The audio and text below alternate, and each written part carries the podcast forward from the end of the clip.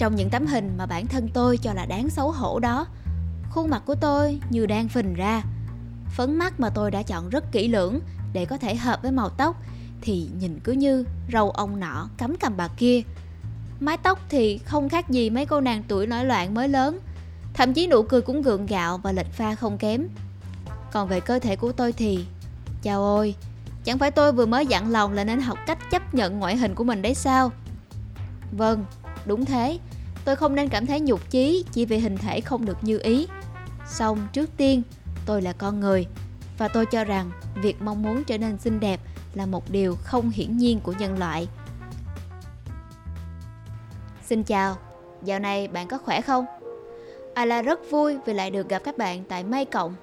Dành cho các bạn lần đầu tới với Mây+ thì đây là nơi tập trung những nội dung chất lượng, những bài long form và podcast được đầu tư chất xám và thời gian đến từ hàng ngàn nhà sáng tạo trên khắp thế giới.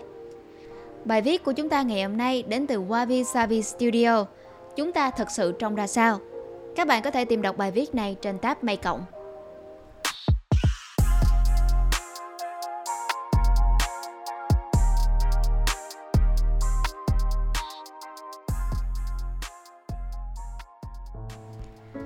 Mỗi sáng, tôi hay nhìn vào gương và nói: gương kia ngự ở trên tường, trông vậy đủ đẹp ra đường hay chưa? Đáp lại, trên tấm gương ấy hiện lên một hình ảnh hệt như bao lần tôi nhìn vào nó, khuôn mặt của bản thân mình. Dù ngày mai tôi có hỏi rằng ai khiến hoa cười ngọc thốt đoan trang, hay ai làm nghiêng nước nghiêng thành, hoặc chỉ đơn giản như ai là người hạnh phúc nhất trên thế gian, thì câu trả lời cũng y như rằng đó chính là tôi. Cũng nhờ vào việc soi gương mỗi ngày mà tôi có thể nhận thức dáng vẻ bên ngoài của mình ra sao. Tôi sinh ra với khuôn mặt hình trái xoan, song hình dạng cũng lại hay biến chuyển tùy thuộc vào cân nặng hiện tại.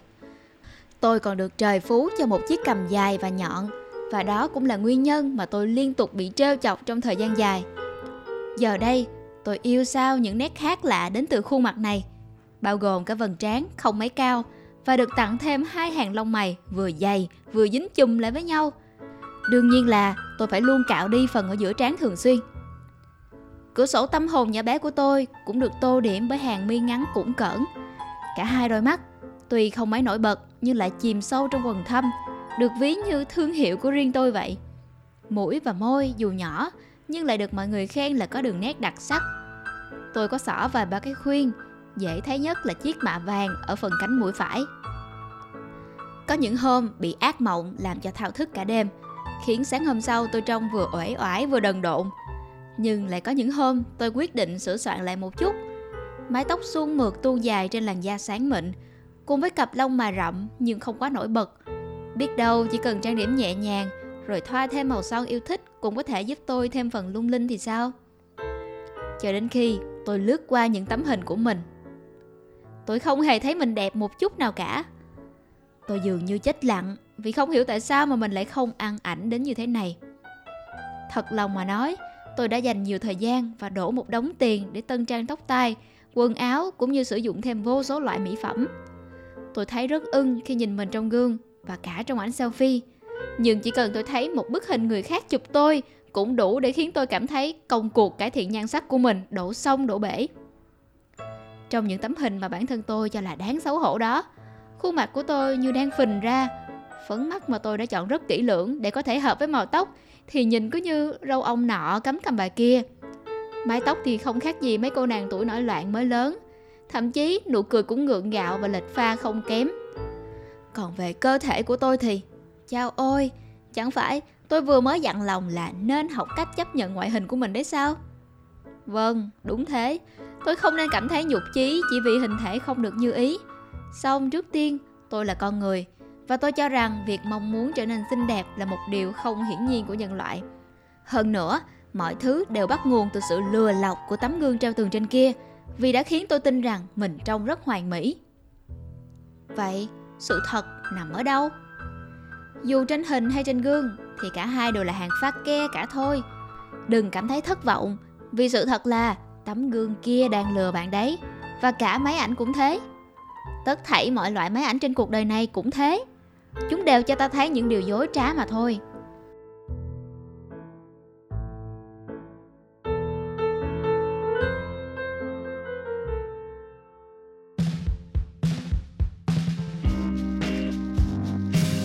Xét về mặt kỹ thuật, hình ảnh cho ra từ cả máy ảnh và gương đều bị ảnh hưởng ít nhiều bởi ánh sáng và khoảng cách, cùng ti tỉ yếu tố khác. Trong đó, việc tận dụng được ánh sáng tốt phụ thuộc rất nhiều vào nơi chụp, chẳng hạn như trong nhà hay ngoài sân, thời gian chụp, ánh sáng tự nhiên hay là ánh sáng nhân tạo. Bên cạnh đó, khoảng cách từ gương hoặc máy ảnh cũng phần lớn ảnh hưởng tới kết quả nhận được. Chụp càng gần, các đặc điểm trên cơ thể có xu hướng trở nên đẫy đà và rõ nét hơn.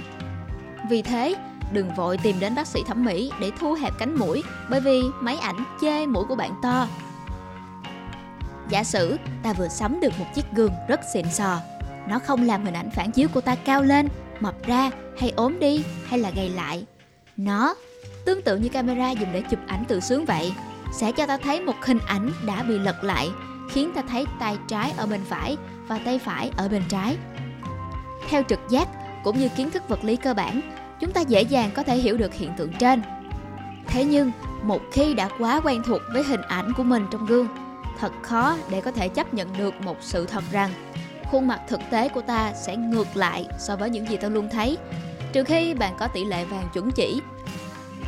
Tôi tin là bạn có thể đã nhận thức được điều này, nhưng đối với cá nhân tôi thì cho tới tận khi bắt đầu nghiên cứu và chấp bút cho bài viết này, tôi mới thật sự nhận ra mình sẽ trông xinh hơn nếu nghiêng mặt về bên trái thay vì bên phải, và đó cũng là góc nghiêng mỗi khi tôi nhìn vào gương. Hơn nữa, so với gương thì máy ảnh phức tạp hơn vạn lần, lại còn bị chi phối bởi các đặc tính khác như tiêu cự, loại ống kính, cách tinh chỉnh. Tôi sẽ không đi sâu vào tất cả các thông số này, nhưng tôi tin là bạn hiểu ý tôi muốn nói mà, có đúng không? Đừng xem ảnh mà bắt hình dong. Tôi tin rằng yếu tố tâm lý sẽ ảnh hưởng không ít tới việc chúng ta trông ra sao. Như câu tâm sinh tướng á, thậm chí cảm xúc, trạng thái và việc chúng ta muốn người khác nhìn nhận mình như thế nào cũng ít nhiều tác động đến ngoại hình. Điều đó hoàn toàn phụ thuộc vào hành động cũng như cách ta hành xử với họ. Do tò mò muốn biết hình ảnh của mình trong mắt những người thân quen ra làm sao, sáng nay tôi đã làm chút thử nghiệm nho nhỏ. Tôi đã hỏi từng cá nhân liệu hình ảnh nào sẽ hiện lên đầu tiên trong đầu họ khi nhắc tới tôi, và các câu trả lời làm tôi cảm thấy rất là thú vị. Đa số đều nói rằng họ thấy nụ cười của tôi, một cái ôm ấm áp từ tôi, hoặc là khuôn mặt đậm chất dìm hàng mà tôi hay làm.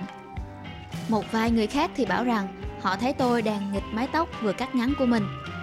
Riêng cha tôi thì từ tốn nói, ông luôn nghĩ về tôi trong hình dạng đứa con gái bé bỏng ngày nào.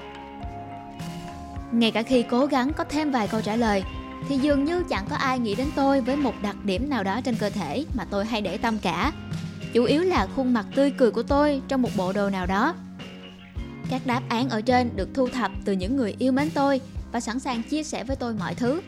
Nhưng nếu tôi đang muốn thượng cẳng chân hạ cẳng tay với một ai đó trong số họ, thì chắc chắn rằng câu trả lời sẽ không thấy mát tai như trên đâu. Ủa, vậy thì thật sự chúng ta trông như thế nào? Tôi luôn tự vấn bản thân bất cứ khi nào tôi không cảm thấy tự tin với vẻ ngoài của mình.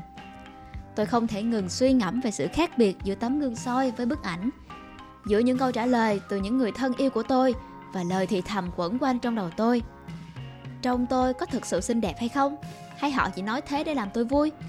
Tôi thật sự tử tế hay đó chỉ là những lời bình thiên vị của những người bạn dành cho tôi thôi?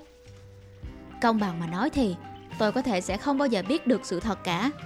Hình ảnh chuyển thể từ 3D sang 2D sẽ không bao giờ truyền tải được đầy đủ chi tiết.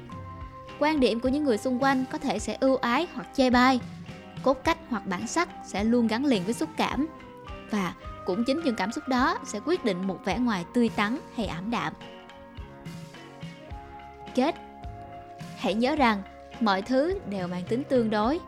Điều thực tế nhất và cần được quan tâm nhất đó chính là bản thân chúng ta. Hãy nhắm mắt lại để cảm nhận những đường nét trên khuôn mặt của bạn, thấu hiểu, thừa nhận chúng và ghi nhớ để có thể sử dụng chúng như một thế mạnh của mình. Lần tới, khi bạn nhìn vào bức ảnh chính mình, và dù có thấy thích nó hay không, hãy luôn nhớ rằng đó không phải là tất cả vẻ đẹp của bạn.